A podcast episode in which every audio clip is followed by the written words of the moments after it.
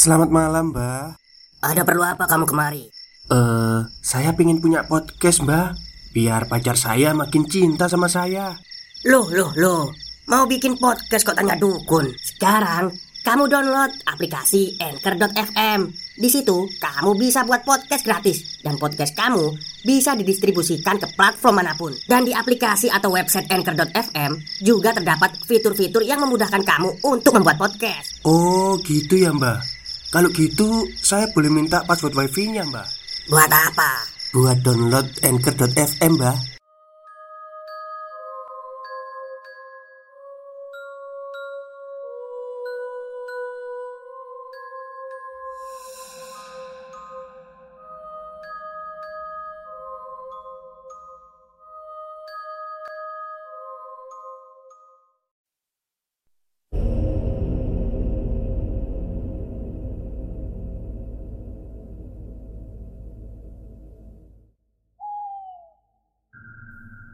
Assalamualaikum warahmatullahi wabarakatuh. Halo semuanya, jumpa lagi dengan saya Chow Sing Sing Kurator dari podcast Horror Night Story.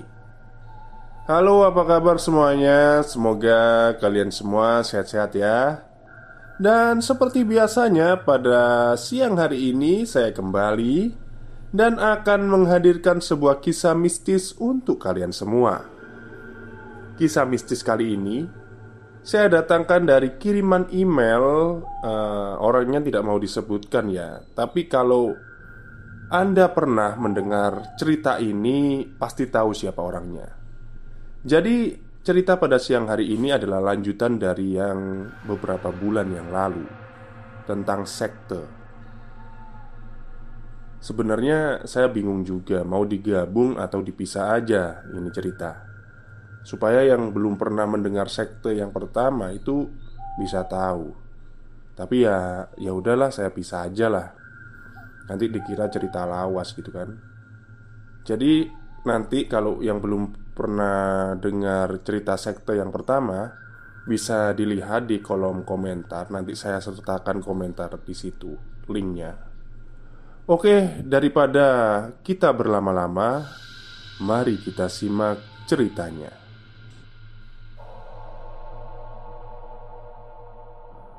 Selamat malam Mr. Chow Sing Sing. Kita bertemu lagi dalam sebuah tulisan. Pada malam hari ini Saya akan menceritakan sebuah cerita Yang melanjutkan sebuah cerita yang sebelumnya saya tulis dulu. Cerita ini melanjutkan dari cerita tentang sebuah sekte Yang pernah saya ceritakan di cerita sebelumnya.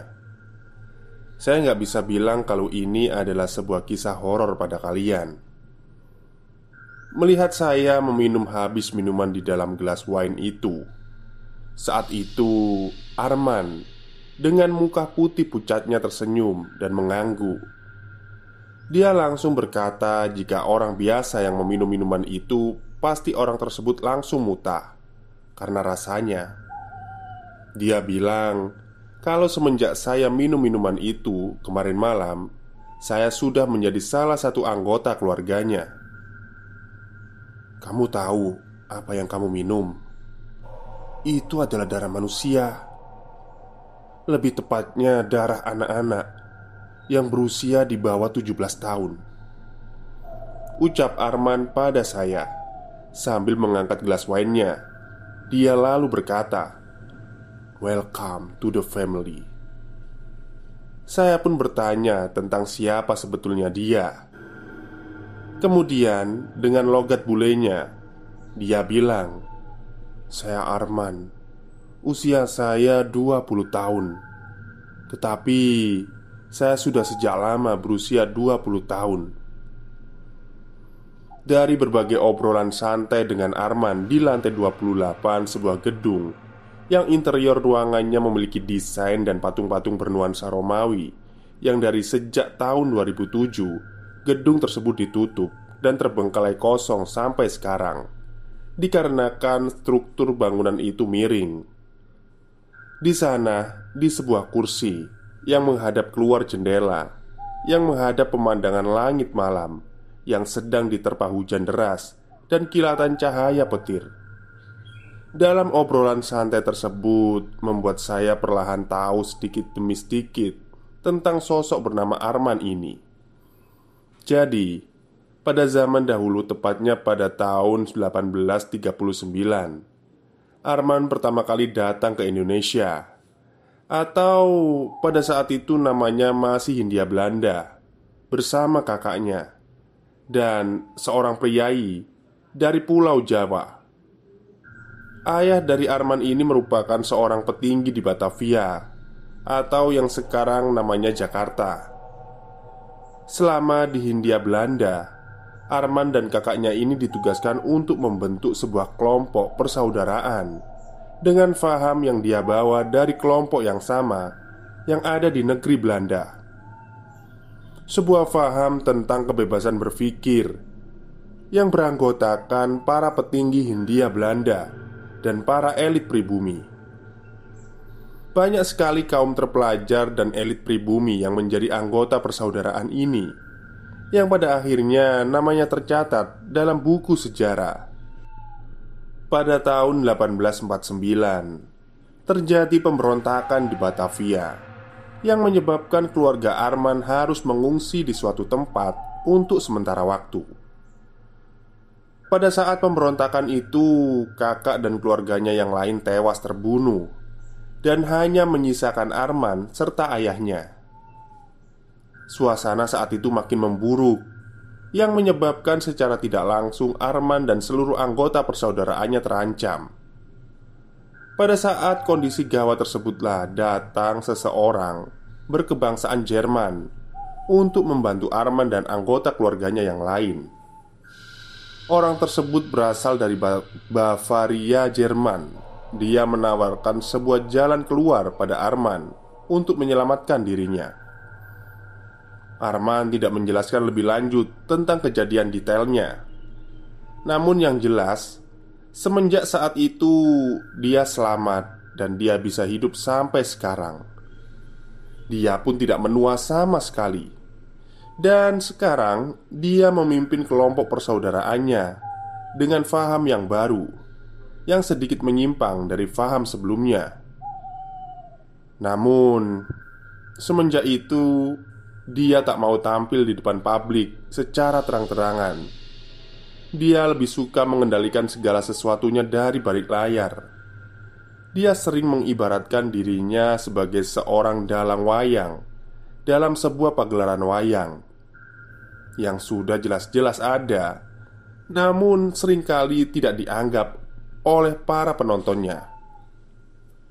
Yang sosoknya ada, namun tak nampak ada Sampai saat ini, dari yang saya tahu, semua anggota dari persaudaraan yang dipimpin oleh Arman ini berasal dari kalangan konglomerat hingga artis dan orang-orang berpengaruh lainnya. Yang dengan mudah Arman kendalikan mereka dari balik layar. Arman pun pernah berkata, kalau kebanyakan yang datang dan bergabung di sini mereka hanya menginginkan kekayaan kekuasaan, dan popularitas, atau sekedar hanya menginginkan hidup awet muda saja. Dan tentu saja harus ada imbalan yang mereka harus lakukan untuk memperoleh itu semua. Arman sendiri merekrut saya sebagai bagian dari sekte ini karena kemampuan yang saya miliki.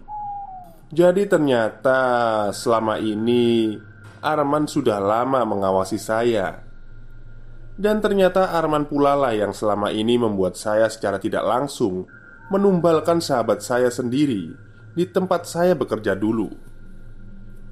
Pertama saya sadar hal itu Jujur saya kaget. Namun nasi sudah menjadi bubur. Mau marah pun gak bisa Karena sekarang saya sudah tidak punya emosi sama sekali. Perasaan marah, sedih, atau patah hati semua saya ekspresikan dengan senyuman. Dan saya hanya bisa tersenyum saat tahu hal itu. Arman bilang Kalau saya mempunyai kemampuan untuk mengendalikan banyak orang Dengan lagu-lagu yang saya mainkan ketika nge-DJ Saya mampu mengendalikan siapa pun yang datang ke tempat kerja saya Dan membuat mereka betah dan menghabiskan uang mereka untuk membeli minuman dengan flow lagu-lagu yang saya mainkan. Saya mampu memberikan makna dan pesan dari setiap lagu yang saya mainkan, yang membuat mereka seolah menjadi seperti sugesti yang mempengaruhi alam bawah sadar mereka, seperti halnya hipnotis. Arman bilang, kalau banyak orang yang bisa menjadi DJ, tetapi tidak banyak orang yang bisa mengendalikan banyak orang ketika nge-DJ. Kalaupun ada, orang itu haruslah terkenal dan punya titel artis dulu. Tapi kamu tidak demikian. Kamu tidak terkenal sama sekali, dan itu yang membuat saya merekrut kamu untuk ada di sisi saya, meskipun kamu hanya orang biasa. Saya membutuhkan kamu dan kemampuan kamu untuk menyampaikan pesan dan faham yang kami anut dari balik layar. Saya membutuhkan orang dengan masa lalu yang kelam, masa kecil yang suram, orang yang penuh dengan kegagalan, orang yang terasingkan seperti kamu. Lanjut Arman Saya akui kalau semenjak ikut dengan Arman dan sektenya ini Saya mendapatkan kemudahan hidup Dari mulai kemudahan mendapatkan kerja, kuliah Ataupun dari kemudahan keuangan Saya tidak perlu lagi harus mikirin kapan bayar kosan Ataupun hanya sekedar makan Bahkan saya diberi sebuah kartu sakti yang bisa saya pakai buat beli apa pun barang yang saya mau saat itu. Oh, kartu kredit mungkin ya. Oke, lanjut. Sebuah kartu berwarna hitam bertuliskan American Express atas nama saya sendiri. Meskipun demikian, saya tetap harus mengikuti aturan yang berlaku. Di antaranya, tidak boleh hidup pencolok di muka umum dalam segi berpakaian pun harus diatur Hanya boleh pakai pakaian berwarna hitam Atau biru navi saja Dan ciri khas dari kami adalah alis mata sebelah kiri Yang dicukur membentuk sebuah garis Yang membelah alis tersebut. Dan semua kemudahan fasilitas di atas tentu saja tidak gratis. Ada harga yang harus saya bayar. Bukan harga berupa uang, namun berupa sesuatu yang tidak akan saya sebutkan di sini tentunya. Saya nggak bisa jelasin lebih detailnya lagi tentang apa itu. Stop, stop, kita break sebentar. Jadi, gimana? Kalian pengen punya podcast seperti saya? Jangan pakai dukun, pakai anchor, download sekarang juga gratis. Selama bertahun-tahun bergabung dengan sekte ini Perlahan saya mulai terbiasa dengan ritual-ritual yang rutin diadakan setiap bulannya. Tidak beda dengan anggota yang lainnya di sini. Saya juga harus minum darah manusia. Saya nggak tahu mereka dapatkan darah itu dari mana. Yang jelas itu adalah darah dari anak laki-laki Yang berusia tidak lebih dari 17 tahun. Perlahan tapi pasti Hanya darah tersebut yang bisa melegakan rasa haus Dan mengenyangkan rasa lapar saya. Dan setiap saya meminum darah tersebut Entah kenapa rasa makanan dan minuman yang lainnya itu terasa hambar di mulut. Dan lama-kelamaan setiap makanan dan minuman yang saya konsumsi Mulai terasa seperti pasir kering di mulut. Gak enak sama sekali. Arman bilang kalau itu wajar Tetapi pikiran saya mengatakan kalau ini sudah mulai nggak wajar sama sekali. Saya bahkan sudah lupa bagaimana enaknya rasa nasi goreng. Bahkan Sesekali saya paksakan untuk makan makanan biasa selama seminggu Dan tidak meminum darah dalam seminggu. Namun hasilnya Saya malah sakit parah. Cerita ini saya sudah tulis sejak September 2021 Di sebuah bar yang berlokasi di lantai 67 Tepatnya setelah seminggu saya sembuh dari sakit saya. Namun, baru saya sempat kirimkan sekarang karena saat itu saya setelah selesai mendampingi Arman yang sedang mengadakan Meskut Red Ball atau pesta dansa topeng dengan para petinggi anggota sekte yang lainnya di sebuah ballroom di lantai 69 di sebuah gedung yang mendapatkan predikat sebagai gedung tertinggi di Indonesia yang berlokasi di kawasan Rasuna Said. Malam itu, Arman dan saya memakai pakaian setelan jas taksido hitam, lengkap dengan memakai topeng Venesia berwarna hitam keemasan. Dan di sela-sela santai pesta dan topeng tersebut, saya bertanya kepada Arman Eh, bolehkah saya menulis sesuatu tentang hal ini? Tanya saya. Dan seperti biasa Arman dengan senyum tipis dan logat bulinya berkata Lakukan saja sesukamu. Lagi pula Saya sudah tahu betul Tentang antropologi dari orang-orang Hindia Belanda Mereka hanya akan mempercayai cerita-cerita tentang pocong, tuyul, atau kuntilanak ketimbang percaya dengan hal-hal mistis berbau Eropa seperti ini, ataupun seperti vampir, zombie, dan yang lainnya. Jadi, ceritakanlah sesukamu, namun dengan batas-batas tertentu. Mereka tak akan mempercayaimu dan hanya akan menganggap kamu sebagai orang gila saja nantinya. Kata Arman sambil ditutup dengan senyuman tipis yang memperlihatkan sedikit gigi taringnya di muka putih pucatnya. Hah, secara tidak langsung Arman ini memang tidak pernah bilang kalau dia adalah seorang vampir. Tetapi karena dia sudah hidup sejak zaman dahulu dengan wajahnya yang masih terlihat muda sampai sekarang, disertai dengan gigi taringnya yang terlihat lebih panjang dari gigi taring manusia normal pada umumnya. Ya, saya menyimpulkan sekarang sederhana saja. Kalau dia ini adalah seorang vampir, ya masa iya lelembut. Oke, sekian untuk cerita pengalaman saya. Mungkin ini tidak akan terdengar seperti cerita horor pada umumnya, tapi bagi saya, saya bisa melihat langsung sampai di sini. Juga itu sudah sebuah kehororan yang terhakiki. Catatan: Tolong jangan sebutkan nama saya secara langsung dalam cerita ini. Biarkan saja para pendengar menebak-nebak tentang siapa yang menulis ini. Dalam cerita yang saya di atas sudah saya sebutkan beberapa petunjuk kalimat tentang siapa saya secara tidak langsung hanya pendengar setiap podcast ini saja yang bisa menebaknya. Oke, itulah cerita dari sekte ya. Sebelumnya saya pernah menceritakan cerita sekte ya, udah lama sih.